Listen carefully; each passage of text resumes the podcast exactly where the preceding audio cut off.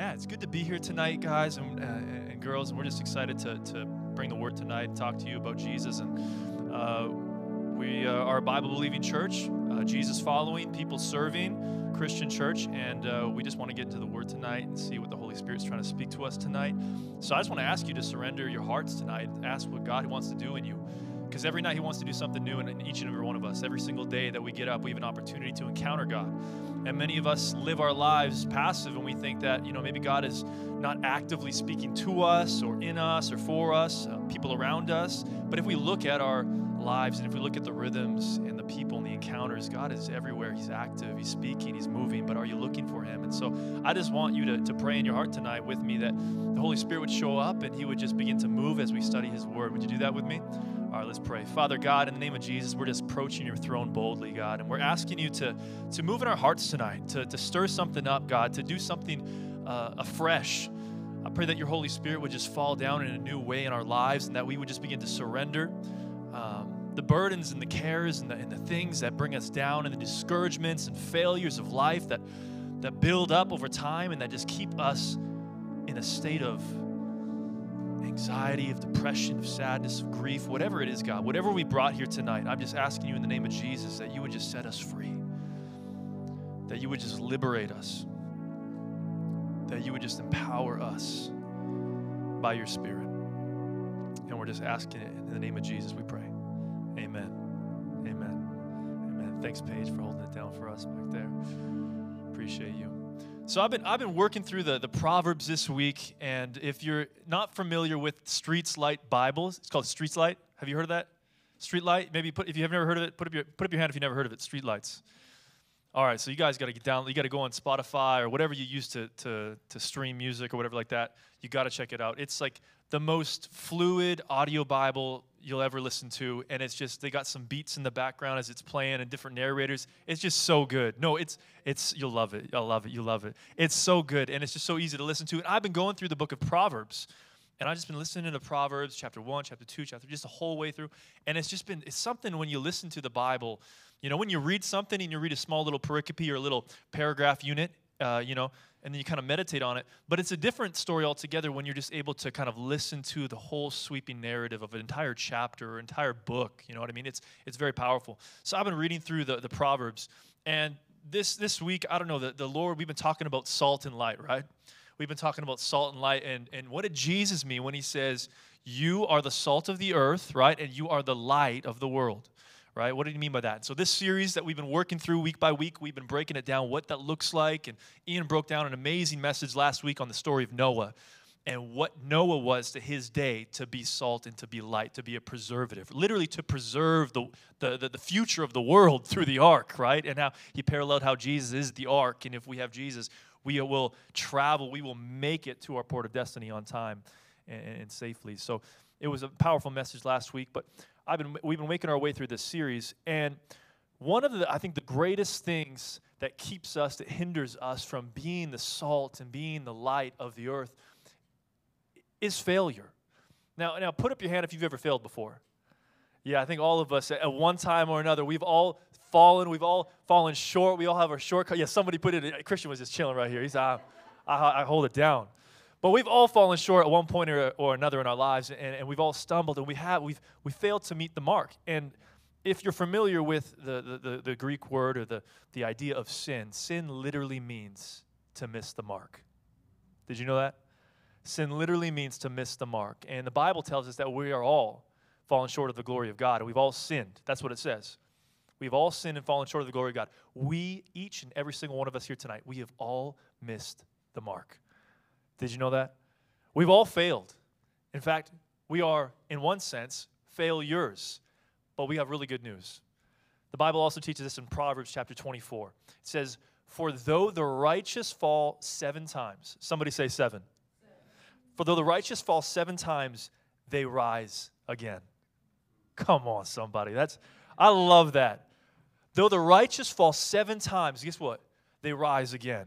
But the wicked stumble when calamity strikes. Wow. Now, seven, the interesting about the number seven in the Bible, if you're not familiar with it, seven represents what? Completion, perfection, wholeness.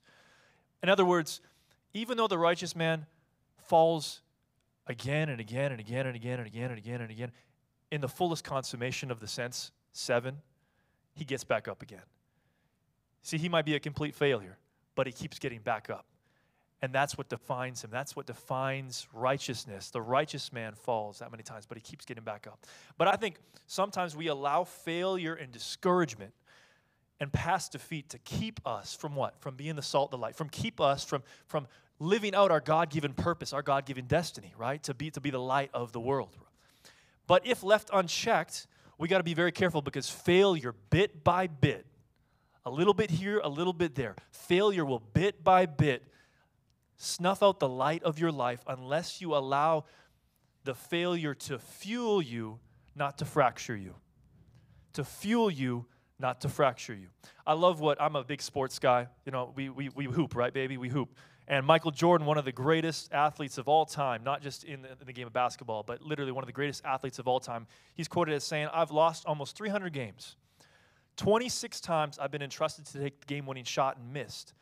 I've failed again and again and over and over in my life, and that is why I succeed. That is why I succeed. Or Steve Jobs, another uh, modern, another contemporary uh, um, success story. Uh, Steve Jobs has, has been quoted as saying, I didn't see it then, but it turned out that getting fired from Apple was actually the best thing that could have ever happened to me. He said, It's impossible to fail if you learn. It's impossible to fail if you learn. Kobe Bryant, I was listening to an interview he once gave. He was my, my, my, favorite athlete growing up, Kobe Bryant. We had similar names, so it was like the name thing. It was like Kobe. Someone was like, oh, you like, you like basketball? You, like, you know Kobe Bryant? I was like, yeah, I like Kobe. We got the same name. I love Kobe Bryant. Um, and he, he said something that shocked me one time. He said, in an interview, he said, there's no such thing as failure. And I was like, what do you, what do you mean by that? Like, what, what, what did he? He's like, there's no such thing as failure. Failure is a figment of our imagination. Because if we are a student of life, if we are a disciple, you can never fail. You can only ever learn. There's no such thing as failure. It's just a learning moment. It's just the bedrock to grow. It's just the, the, the, foundation for another step forward, another stepping stone to, to learn how to do it better, to, to learn what not to do, to learn to do this thing a little bit better. And that struck me. Failure doesn't exist. If we're students of the game of life, if we're students of our discipleship of Jesus, everything that we do that misses the mark, you hear me? missing the mark. Everything that we do when we miss the mark is one opportunity to learn how to follow Jesus more faithfully, how to follow him with greater conviction, with greater passion, with greater fervor, how to follow him more fully. There's no such thing as, as failure. Albert Einstein says success is failure in progress. I love that one. And as a scientist or a physician, you know, that's coming again and again, learning what, what you know, what works, what doesn't work, what mixtures go together, what mixtures don't go together. Um, and I had a lot of basketball coaches kind of growing up, a lot of different uh, mentors of mine who kind of trained me in different ways. And we used to bring in these mental, uh, they were called like mental toughness coaches. Like they're the guys that just kind of like sit you down and just kind of drill you and see where your mindset's at. Because basketball is really just 90% confidence and 10% skill. It really is. Like most sports, it's a lot of confidence and it's very little skill. But if you have the confidence to back up the skill, you're going to be a phenomenal player. And so it takes a lot of mental toughness to push past failure. And mental toughness is so much deeper than pushing past through pain and fatigue, although that's a big part of it. But initially, I like what there's called the four C's of peak performance in basketball. We call these the four C's.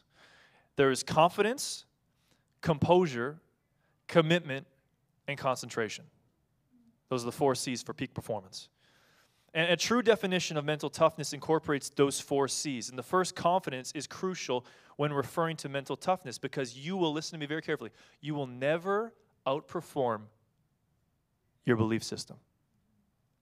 See where I'm going with this? You will never outperform your belief system. That what you think about yourself, about your God, about your circumstance, that what you think about your life, about your, your, your, discipleship of Jesus is perhaps the most important thing about you. What you think about the character of God, what you think about your, your, your thought patterns, your, your belief system is perhaps one of the most significant things that will determine your trajectory in life. And so if, your if your talent level is high, but your confidence or your belief system is subpar or low, then your performance will only reach as high as the level of your self belief, regardless of how talented or how, how charismatic or how, how great you are. If your belief system, if your confidence level is low, you will never fully live up to the potential, right, that you have inside of you. And I think that's very important because performance always follows belief, it's not the other way around. And then there's also these three F's that we talk about in mental toughness in the game, in the sport of basketball. First is flush. We call it the flush. So when, when a mistake is made on defense or on offense, we must acknowledge the mistake, but also be kind to ourselves. For example, like, ah, why did I do that? Or I'm better than that. I won't, I won't make it, I won't do it again. I won't, it won't happen again. That's the flush. You see the mistake, you acknowledge the mistake, you remember it, but you're kind to yourself, and you flush it down the toilet, right? The next thing you must do is the fix to fix the mistake. So, how can I fix the mistake so that it does not reoccur again? A mistake is simply an event in which the full benefits. I love what this, this is. I don't know where I, where I heard this from before, but it says the mistake is simply an, event in which the full benefits have not yet been put towards my advantage.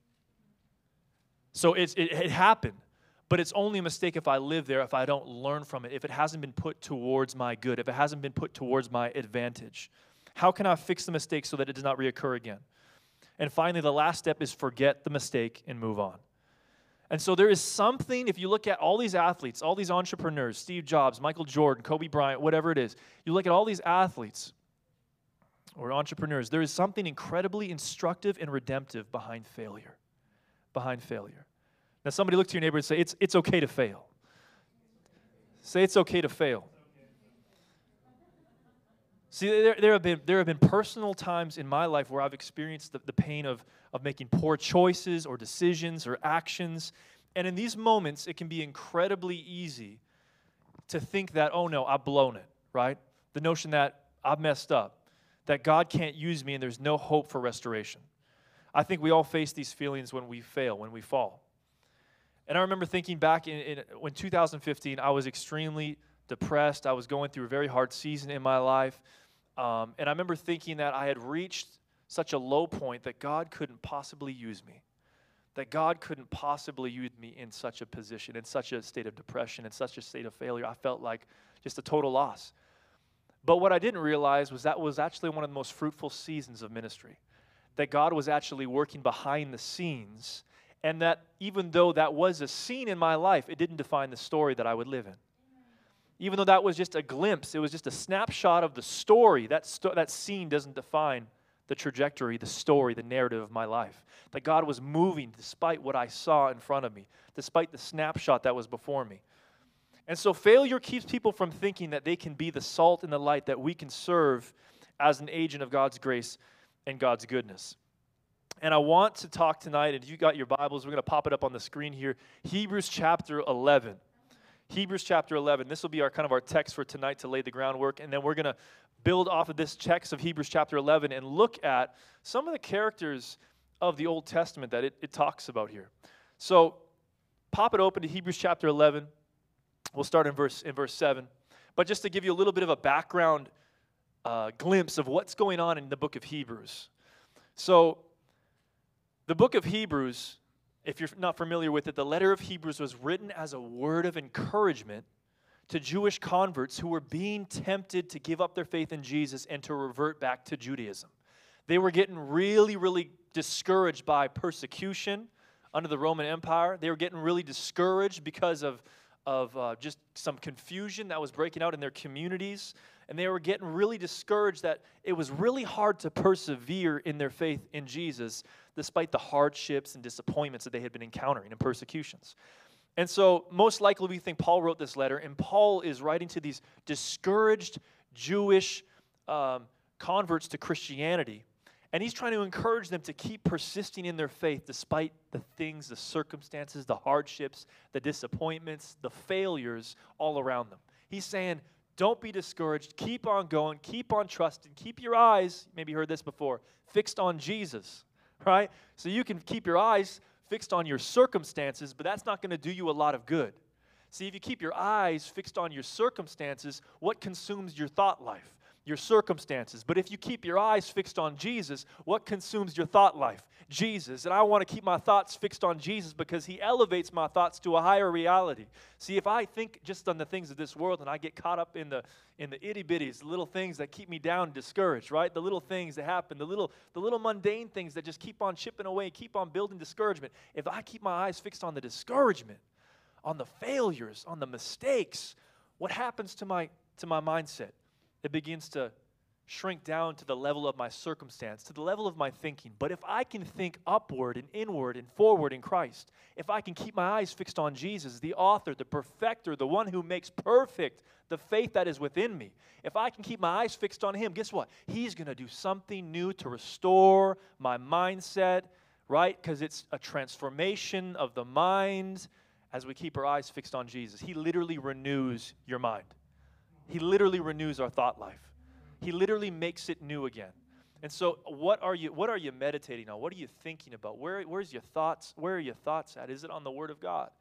Or is it on, you know, the deceitfulness of your own heart, what your heart thinks about your situation? Because Jeremiah talks about that the heart is deceitful above all else. Who can know it? That means that there's things inside of our hearts that, that lie to us, that, that say certain things to us that just simply aren't in alignment with God's word. And so we have to realign and we have to have a shift in our hearts to, to get ourselves recalibrated to what the word of God is saying.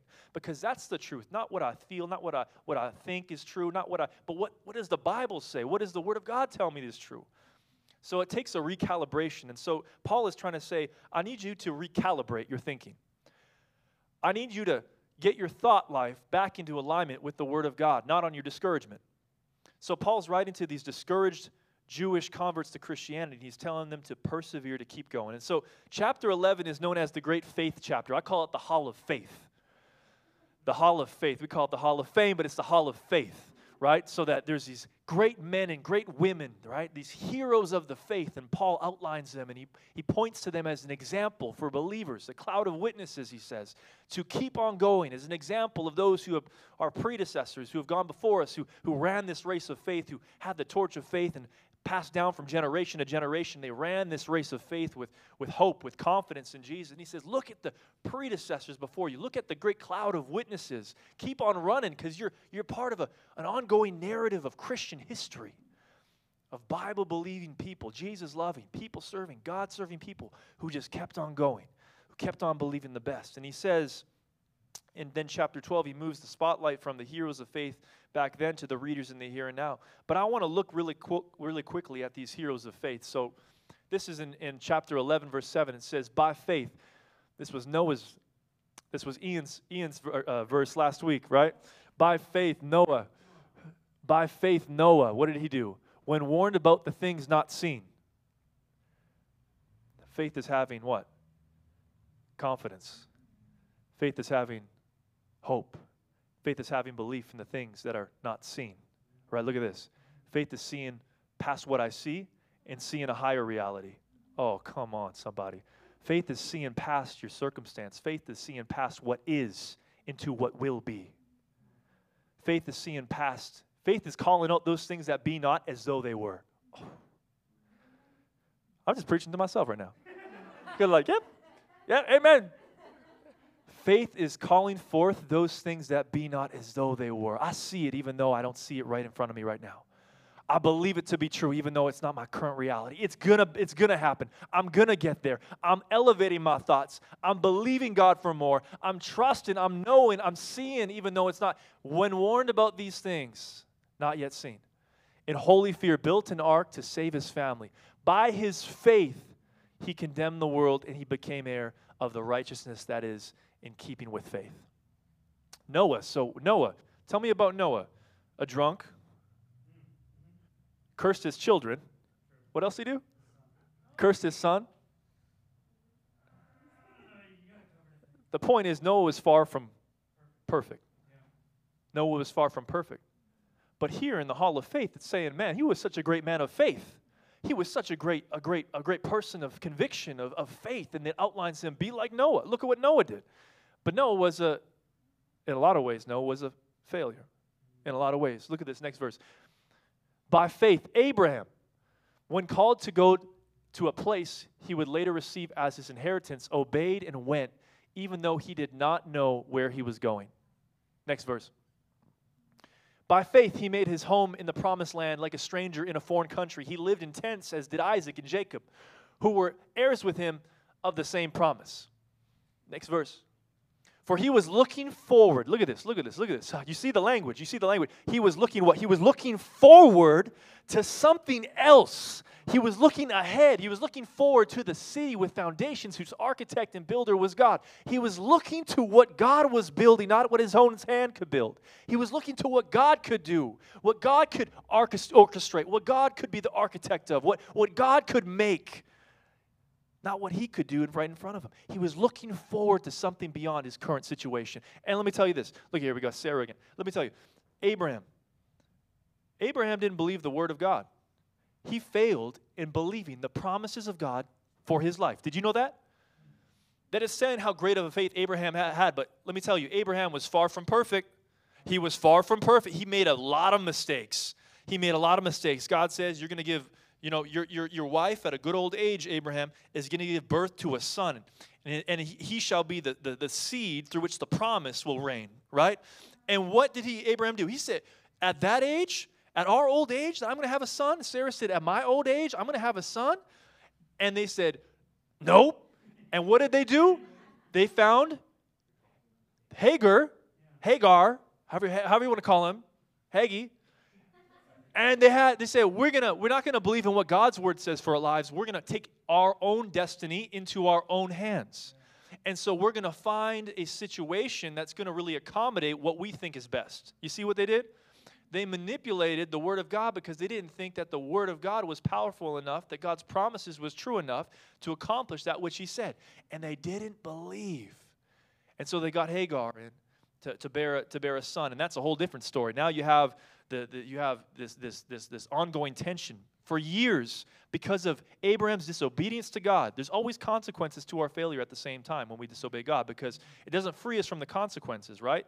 God's faithful, but it doesn't free us from the consequences. And now we have Ishmael, the son of Hagar, and we have Isaac, right? Through whom the promises, through whom the Jewish nation would be born, right? Through whom you know God's promises would be made, and Joseph and all the, all the all the homies would come through the line of Isaac. But now we have the tension between Palestine and Israel. Literally, the father of Palestine is Ishmael, and the father of Israel is Isaac. And now look in the Middle East for years and years and years, centuries, millennia, the tensions between the two nations, one coming from Isaac and the other coming from Ishmael. Talk about consequences to your decisions. Talk about that every decision has consequence, but God is good nonetheless because God says, Abraham trusted me. He said he left his country, he left his homeland. See, God sees the potential in all of us. He sees the, He looks for the good. I really believe that. God sees the good. He doesn't, he doesn't look at your shortcomings because He doesn't look at through the lens of yourself. He looks at through the lens of His Son. So He sees your life through the perfection of Jesus when you claim to have faith in Him. And so Abraham was a failure in a lot of ways, but he just kept going. And Sarah the same. Sarah, by faith, it says, who was past childbearing age, was enabled to bear children because she considered him faithful who had made the promise. At first shot, she didn't wasn't faithful. Second shot, she got back up. She rose again. She chose to believe God. Next verse. By faith, Jacob, we'll jump to verse 21. By faith, Jacob, when he was dying, blessed each of Joseph's sons and worshiped as he leaned on the top of his staff. Next verse. Now, J- now Jacob, by the way, Jacob, oh man, he stole something, didn't he?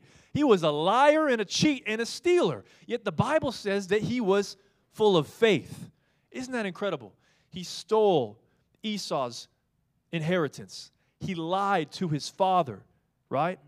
And at the same time, the Bible outlines him as a hero of faith. There's something that the Bible is trying to speak to us tonight. By faith, Joseph, when his end was near, spoke about the exodus of the Israelites from Egypt and gave instructions concerning the burial of his bones. Let's keep going. By faith, Moses, parents hid him Moses' parents hid him for three months after he was born because they saw he was no ordinary child and they were not afraid of the king's edict. Next verse. By faith, Moses, when he had grown up, refused to be known as the son of Pharaoh's daughter. Now look at this. By faith, Moses, Moses killed a man, was a murderer. Yet God used him nonetheless to deliver the children of Israel, to do great things to cross the sea on dry ground, to deliver the people of God that would bring about the Messiah. But he made mistakes. He was a failure. Next verse. He chose to be mistreated along with the people of God rather than to enjoy the fleeting pleasures of sin. Let's keep going. By faith, the prostitute Rahab, because she was welcomed by the spies, was not killed with those who were disobedient. She was a prostitute, but the Bible says by faith. By faith. By faith. And what more shall I say? I do not have time to tell you about Gideon and Barak and Samson. Oh, don't get me started on Samson now. Don't even get me started on Jephthah and about David and Samuel and the prophets and all the homies who through faith conquered kingdoms and administered justice and gained what was promised, who shut the mouth of lions, quenched the fury of the flames, escaped the edge of the sword, whose weakness was turned to strength, and who became powerful in battle and routed foreign armies. I think that's it, right? I think that's right. I think that's the last one. But the point is here, look at all these people of faith. My main point here is all these people of faith all made mistakes. Each and every single one of them. And a lot of them made a lot bigger mistakes than you and I have ever made. I mean, sin is sin. But I think there's different levels, there's different consequences to the level of sin that we commit. And murder is not the same as lying. There's a different, the, the end result is the same, but murder is much more significant in its consequence, in its effect, in its severity than lying is, for example. But nonetheless, everyone, all of these heroes of faith, all fell short at one point or another in their journey but they're outlined as heroes of faith, men and women who did great things for the kingdom of God despite the things that they failed in. And so, some of the biggest groups I know are in Hebrews chapter 11. Their mess or failures didn't define them because their faith in God's faithfulness and promises define them over their own failure and shortcoming. And so I want to outline here today three biblical characters who prove that failure isn't fatal and who failed forward. Somebody look to your neighbor and say, fail forward. Fail forward, somebody. Fail forward. Don't fail backward. I need you to fail forward. I need you to keep stumbling ahead. I need you to keep rolling. Even if you're like the snow and you just, you, you know, when you start a snowball, right? And you, you kind of build it up and then you roll it down the hill. Oh, you guys are from, oh, that's Portland. You don't have snow here, really, do you? Not really. You don't really have snow. It like snows, then it just melts, right? Okay, well, let me take you back to my motherland. Oh, Canada. Let me tell you a story. Nah, like we were just creating these huge, huge snowballs. We'd start the we start kind of rolling them up, and we get them about this big. And then once we get them about this big, we go up this huge hill, and we just start rolling it and rolling it and rolling it, and all of a sudden it's gone. It literally just goes, and it's, by the time it gets to the bottom, it's like a you know you can build a snowman out of. it. It's huge, right? But you got to learn how to fail and fall forward. Don't fall on your back and stay back. Fall on your back to look up and get up again, right? Fall on your back to look up and say, I might be down, but I ain't staying down. And these three biblical characters prove that failure isn't fatal and that they can fail forward. Look at King David. Let's talk about King David. It say King David. It didn't even get me started on King David, right? So, King David, there's no question that King David is one of the Bible's most important figures the son of David. Jesus is called the son of David, right? The root of Jesse, right? And it's easy to be inspired by his youthful willingness to fight Goliath and his, his tender friendship with Jonathan and, and his wonderful psalms and poetic literature. And he was so well versed and well said. And so much of the Bible is, is, is, is literally written by him and his enduring patience under the wicked King Saul. But let me tell you about David. David it's hard to fathom this beloved character of, of, of, the scripture who's spoken of so highly. A man that is called, is a man after God's own heart. I, I find this fascinating. I find this fascinating. A man who's called a man after God's own heart, that in more than half of the Bible's books would also be guilty of breaking half of God's commandments. Look at this. David in, in, in, in 2 Samuel uh, chapter 11, verse 2 through 3, David coveted Uriah's wife, Bathsheba. And he committed adultery with, him, with her. And look what happens. One evening, David got up from his bed and walked around on the roof of the palace. From the roof, he saw a woman bathing. The woman was very beautiful. And David sent someone to find out about her. The man said, She is Bathsheba, the daughter of Eliam, and the wife of Uriah the Hittite. Then David sent messengers to get her. She came to him, and he slept with her. Now she was purifying herself from her monthly uncleanness. Then she went back home. So David saw, David desired, and then David got because he could. He had the power. He was king of Israel. This is why it's so important. When you're put in a position of power, you have greater responsibility to be faithful to the word of God. Because when you're in a position of power, you can also are in a position to destroy, to hurt, to harm. You're also in a position to heal, to restore, to bring justice and restoration. Power with great power comes much responsibility. I think it's in Spider-Man. I can't remember where I heard that from. That's how that's in Spider-Man. That's not in the Bible. That's not we're gonna use it nonetheless. It's not in the Bible. So so I love Spider-Man. I love Spider-Man. So here's the principle. Here's the principle. When the so look at this. Not only did it stop there, he coveted, right? Broke the commandment, committed adultery, broke the commandment, stole her from Uriah, broke the commandment, lied to Uriah in the subsequent verses, and eventually in the subsequent verses, I think we have, I don't think we have chapter 12, verse 9 in there, but he murdered Uriah. He coveted, adulterer, stealer, liar, murderer, yet a man after God's own heart. What is going on? A man after God's own heart after all of that? How can it be? Like, I don't get it. How can that actually, how can that be? A man after God's own heart broke all those commandments, murdered, lied, cheated, stealed. I don't get it. When the prophet Nathan confronts David, look what happens. When the prophet Nathan confronts David for his depravity, he immediately repents, confessing his sin.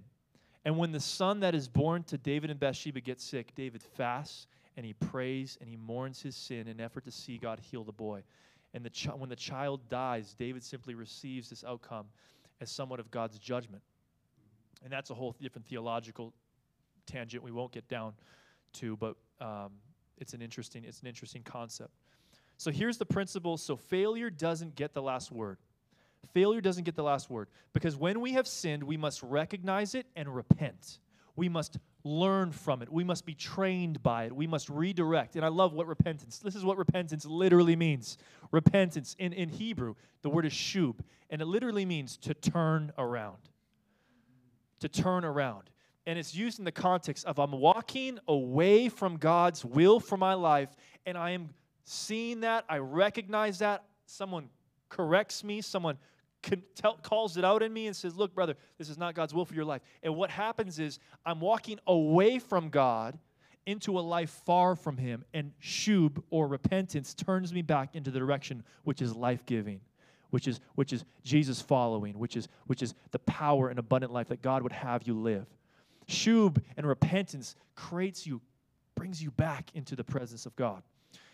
And so David recognized it he repented, he confessed, and God forgives. But God doesn't save David from the consequences of his own conduct. But if we've abandoned this behavior and are willing to accept the consequences, God will still use us. God will still use you. Doesn't matter what you've done. Doesn't matter how many commandments you've broken. We've all sinned. We've all fallen short. But God will still use you when you come to his throne and say, Jesus, I recognize it. I'm a sinner. I need grace. I can't do this on my own. Recognize it, repent, turn from your behavior toward God. Change of behavior, change of heart. Or if you look at look at this other example. Paul. The apostle Paul. Paul, who had become the writer of most of the New Testament books. He literally wrote most of the New, I think it's like 70%, 75 or 80% of the New Testament. He Saul uh, of Tarsus, a terror to the early church.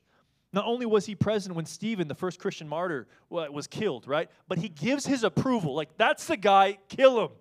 Like, throw the stone, go for it. And he gives his approval of the murder in Acts chapter 7, verses 57. At this, they covered their ears and yelling at the top of their voices, they all rushed at him, dragged him out of the city, and began to stone him, that's Stephen. Meanwhile, the witnesses laid their coats at the feet of a young man named Saul, who would later be called Paul because God would do something new in him. Someone who, while they were, sh- they were stoning, Stephen prayed, Lord Jesus, receive my spirit. And that's just, that's just akin to when Jesus was on the cross, right? Father, into your hands I commit my spirit. And it says, Then he fell on his knees and cried out, Lord, do not hold them this sin against them. And Jesus, when he was on the cross, said, Lord, Forgive them, for they did not know what they do. You see the parallelism here. So when he had said this, he fell asleep. So what, what's, what's really crazy here is that, oh, this is crazy. This is crazy. In Paul standing by and approving the murder of the first Christian martyr, Stephen, in a sense, the author of Acts is saying Jesus was present. Jesus was there. If you have done this unto the least of these, you have done this unto me. Do you see that?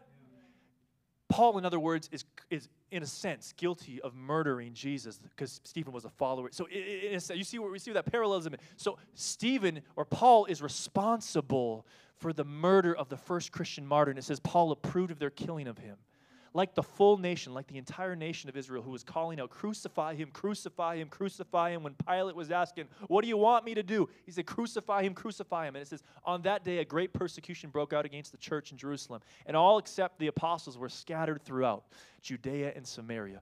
Look at this. This is crazy when you see some of the greatest suffering, when you see some of the greatest failures, when you see some of the greatest disappointments that could possibly happen in your life, sometimes it's the seed to some of God's greatest blessings. Sometimes it's the seed to some of God's greatest victories, some of God's greatest outcomes. That the seed of persecution, listen, that, that the seed of persecution became the birthing place for the spreading of the gospel to the nations the diaspora. They spread out. They told the good news of Jesus. They spread out because of persecution. And so it was it was it was it was Saul that was responsible for, for killing and destroying the church and going door to door. He later went on and going door to door in Jerusalem looking for people who followed Jesus so that he could throw them into prison. like a guy who was killing Christians, right? Not just someone who made a, a few small mistakes, a few small, small missteps. He hated Christians. He went after Christians. He hated the movement of Jesus. And he says, I'm going to snuffle this out no matter what it takes. We're talking about somebody. You hear what I'm saying? And after putting these people into prison, he planned to hunt down the Christians they sent mail to. And on his way, he had encountered with the resurrected Christ. And once you encounter Jesus, guess what? The rest is history. The rest is history. Once you come in contact with a, a genuine encounter with the risen Savior, it doesn't matter what you've done because you can't live there anymore. Because God has something new for you, He is recreating you. He is making you out to be a new creation. And, and Paul became a new creature, and, and, and Jesus gives him the name. He's not called Saul anymore, he's called Paul to represent the transformation that God is doing inside of him. And it says, Paul, did Paul regret his behavior before meeting Jesus? How could he not? In his letter to Timothy, look what he says. First Tim chapter 1, verse 15. It says, Here is a trustworthy saying that deserves full acceptance. Christ Jesus came into the world to save sinners, of whom I am the worst. He says, Of whom I am the worst. It doesn't get much worse. He says, another translation says, I am the chief of sinners. Like he is the upper echelon of all sinners out there. He, the things that he did were not okay. Next verse. But for that re- very reason, I was shown mercy so that in me, the worst of sinners, the worst of failures, the one who missed the mark so many times, the one who just missed it again and again and again and again, so that Christ Jesus might display his immense patience as an example of those who would believe in him and receive eternal life. Even in our failure, even in our sin, God is glorified in that he is so much greater than our sin and shame. He, where, where, where sin abounds, grace abounds all the more. That God is literally glorified when you repent and turn back to Jesus and you say, God, I had it wrong. I want to get it right. I'm throwing myself at your feet. That God says, There's more than enough grace for you, child. There's more than enough grace. There's more than enough blood. There's more than enough saving, atoning power for your life. You see that? And Paul, Paul represents perfectly. The principle here is that for those who put their trust in Jesus Christ, even later in life, there are bound to be reasons that you feel unqualified for the service in the gospel ministry. But the truth is, the gospel is so powerful that our transformation becomes a profound testimony to God's goodness and God's grace. God's goodness and God's grace is so much greater. And this is the last example I'm going to leave you here tonight. Peter. Oh, Peter. Peter. Look at this. One of Jesus' homies, one of his best bros. Like Peter was chilling around. Peter was chilling with Jesus all the time. He was hanging out with him. He saw him. He lived with him. They, they, they, they, they, they lived under the same roof together. They ate together. They drank together. They hung out together. They played Super Mario together. They did it all. They did it all. Like the, the, the victories that they, the, the healings that they saw, the, the, the, the laboring, the co laboring, the, the, the, the, amazing things, the healings, the, the, just everything together. They did it all his homie, his comrade, his boy. Peter was the biggest personality in any room. He was loud and, and, and just annoying. But it's, it's no wonder that he, he would join James and John as one of, of Jesus' closest friends, right? The disciple whom Jesus loved the most, and, and confidants. And in fact, he was the only disciple willing to, to try walking on water. When Jesus called him out on the water, he was the only disciple to actually step out of the boat and say, Okay, Lord, I'm coming. I'm going to see what it's like to water ski without a, without a boat. You know what I mean? That was him. And he was one of the first to call Jesus the Christ, the Son of God. A lot of good stuff he did. But look at this when Jesus predicts that Peter will deny him, Peter proudly rebuffs him. He says, Lord, surely not I. Even if everybody else falls away, I'm not going to fall away. I'm going to be right by your side, right? And that very night, after Jesus is arrested, someone confronts Peter in the courtyard of the Sanhedrin and accuses him of being a follower of Christ. And what happens? Just as Jesus predicted, because Jesus is never wrong, right? Jesus predicted Peter denies him how many times? Not once, not twice, but twa, three times. And the third time, he curses his accusers. They're like, Are you associated with this man? And he's like, Curse you. That is how aggressive he wanted to separate himself from Jesus. Oh my goodness, I don't understand. At one moment, he's like, Lord, even if I'll leave you, I won't. And then they're like, Do you follow Jesus? And he's like, Curse you. How do you go from this to that? And then I'm thinking, how many of us go from this to that? Living the life in worship, in prayer, spending time at the throne, being with Him, singing the songs, coming to church, doing the right things. And then we walk out the door and we live a life that is so contrary to the words that we profess on our lips. How is it that we are like Peter? We look at Peter and we say, Peter, you suck. We, we are Peter. We deny. We deny Jesus. We reject him. We are responsible. I see myself in Peter again and again and again and again and again. But even though I just see a scene of Peter's life that looks like failure, I know the story isn't finished. Just because I see a scene that looks like a mistake, God redeems Peter's life. God will redeem your story. God will take that scene from your life and use it for his glory. And what happens next? Peter, look at this. The fact that Peter denied Jesus proves that Jesus is worth following to Peter. you will deny me three times. Peter's like, okay. I tell you things now, and even though you don't understand them, you will one day. So Peter denies Jesus, and Peter is so overwhelmed because in the moment that he denied Jesus, he realizes that Jesus is truly who he said he was the Lord of Lords, the King of Kings, the Alpha and Omega, the knower of all things, infinite in wisdom and understanding, and that in him he truly is the Messiah, the Son of God. Peter was so convicted when he saw that, when he heard that, when he knew that he denied Jesus that many times. And that's in, in Mark 14. But failure doesn't disqualify you, even if you've been following Jesus for some time. In Romans 8:28 it says, "And we know that in all things, not in some things, not in most things, but in all things, all things, all things." Somebody look to your neighbor and say all things.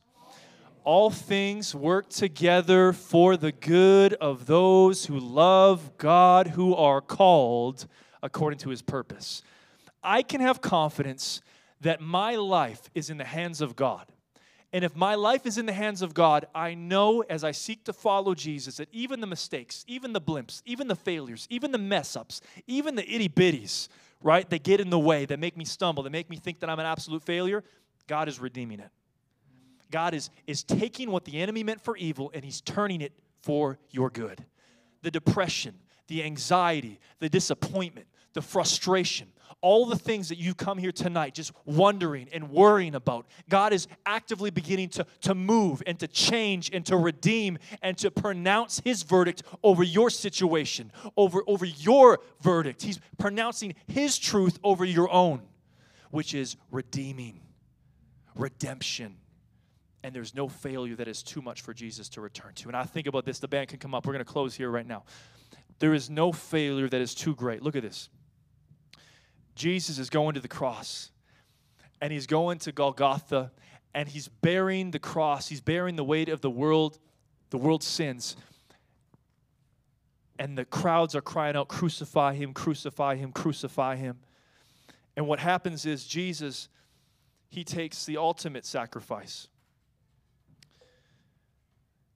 They're telling him, crucify him, crucify him, crucify him. And the Romans, they, they put stakes into his feet and they put nails into his hands and they lift him up high on a cross.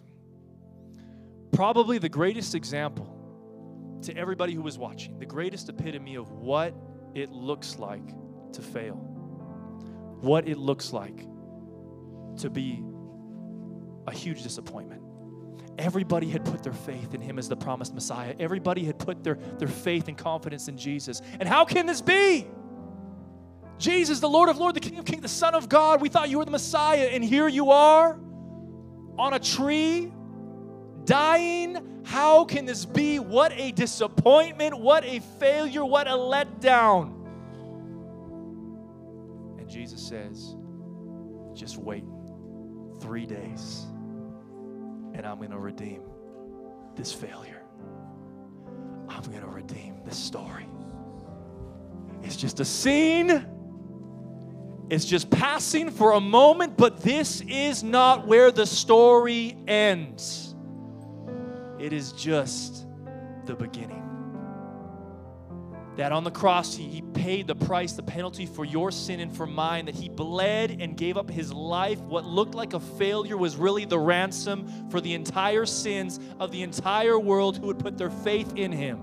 That if you would just believe in Jesus and say, I want your sacrifice on my behalf, that God would take that failure, everything that you've done, everything, every mistake, every sin, every missing the mark, and he would turn it into righteousness and he would redeem it and he would restore it and he would make it whole again through the blood of Jesus. Because even though that there's Good Friday even though there's mourning that God is renewing and restoring and Sunday is coming. The resurrection is coming. The hope of the world the redeeming of the world is coming.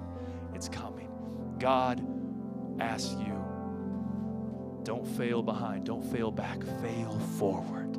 Keep moving. Keep trusting. Keep believing in my power. Jesus, we're praying for you, Father. We're praying in your name, Jesus. We're asking you to bless us tonight. We're asking you to move in our hearts. We're asking you to do something fresh. Follow fresh, Holy Spirit. Teach us that our behavior, our failure, our mistakes doesn't define us. What defines us is your redemption your restoration, your healing, the healing of the nations took place on the cross, and we're claiming the blood of Jesus over this place right now, Father. We're claiming the blood of Jesus over our lives, over our relationships, over our sin, over our mistakes and our failures. We claim it for ourselves, God. We're convicted in our hearts that we need you, that we need more of you that what we have is not enough. We need more of your presence, more of your power, more of your redeeming spirit in our lives. And I just pray that if we have not yet put our faith in you, God, if somebody here is tonight has not yet put their faith in you, I pray that in their heart of hearts right now, with every head bowed and every eye closed, I just I ask you if you have never put your faith in Jesus as Messiah, as Savior, as Redeemer of your life, with every head bowed every eye closed, just put up your hand right now if you want to accept Jesus. If you want to say that, Jesus, I just want to accept you right now, God. I want you to be the, the, the power of my life. I want you to be the redeemer of my situation. I want you to be that for me, God. I, I okay, I see your hand right now. I see your hand. Just put it up high. Just as we praise him with every head bowed and every eye closed. God, we're just, we're thanking you, God, for what you're doing in our hearts, what you're doing in our mind right now to, to redeem our thinking, to, to bring and elevate our thoughts to a higher platform, which is the platform of heaven, the ways of the kingdom, the truths of your word, God. You're elevating our thoughts right now, and we're claiming that over our lives. And Jesus, we're asking you to redeem us, to restore us, and to renew us. And we're putting our faith in you, Jesus. We pray in your name.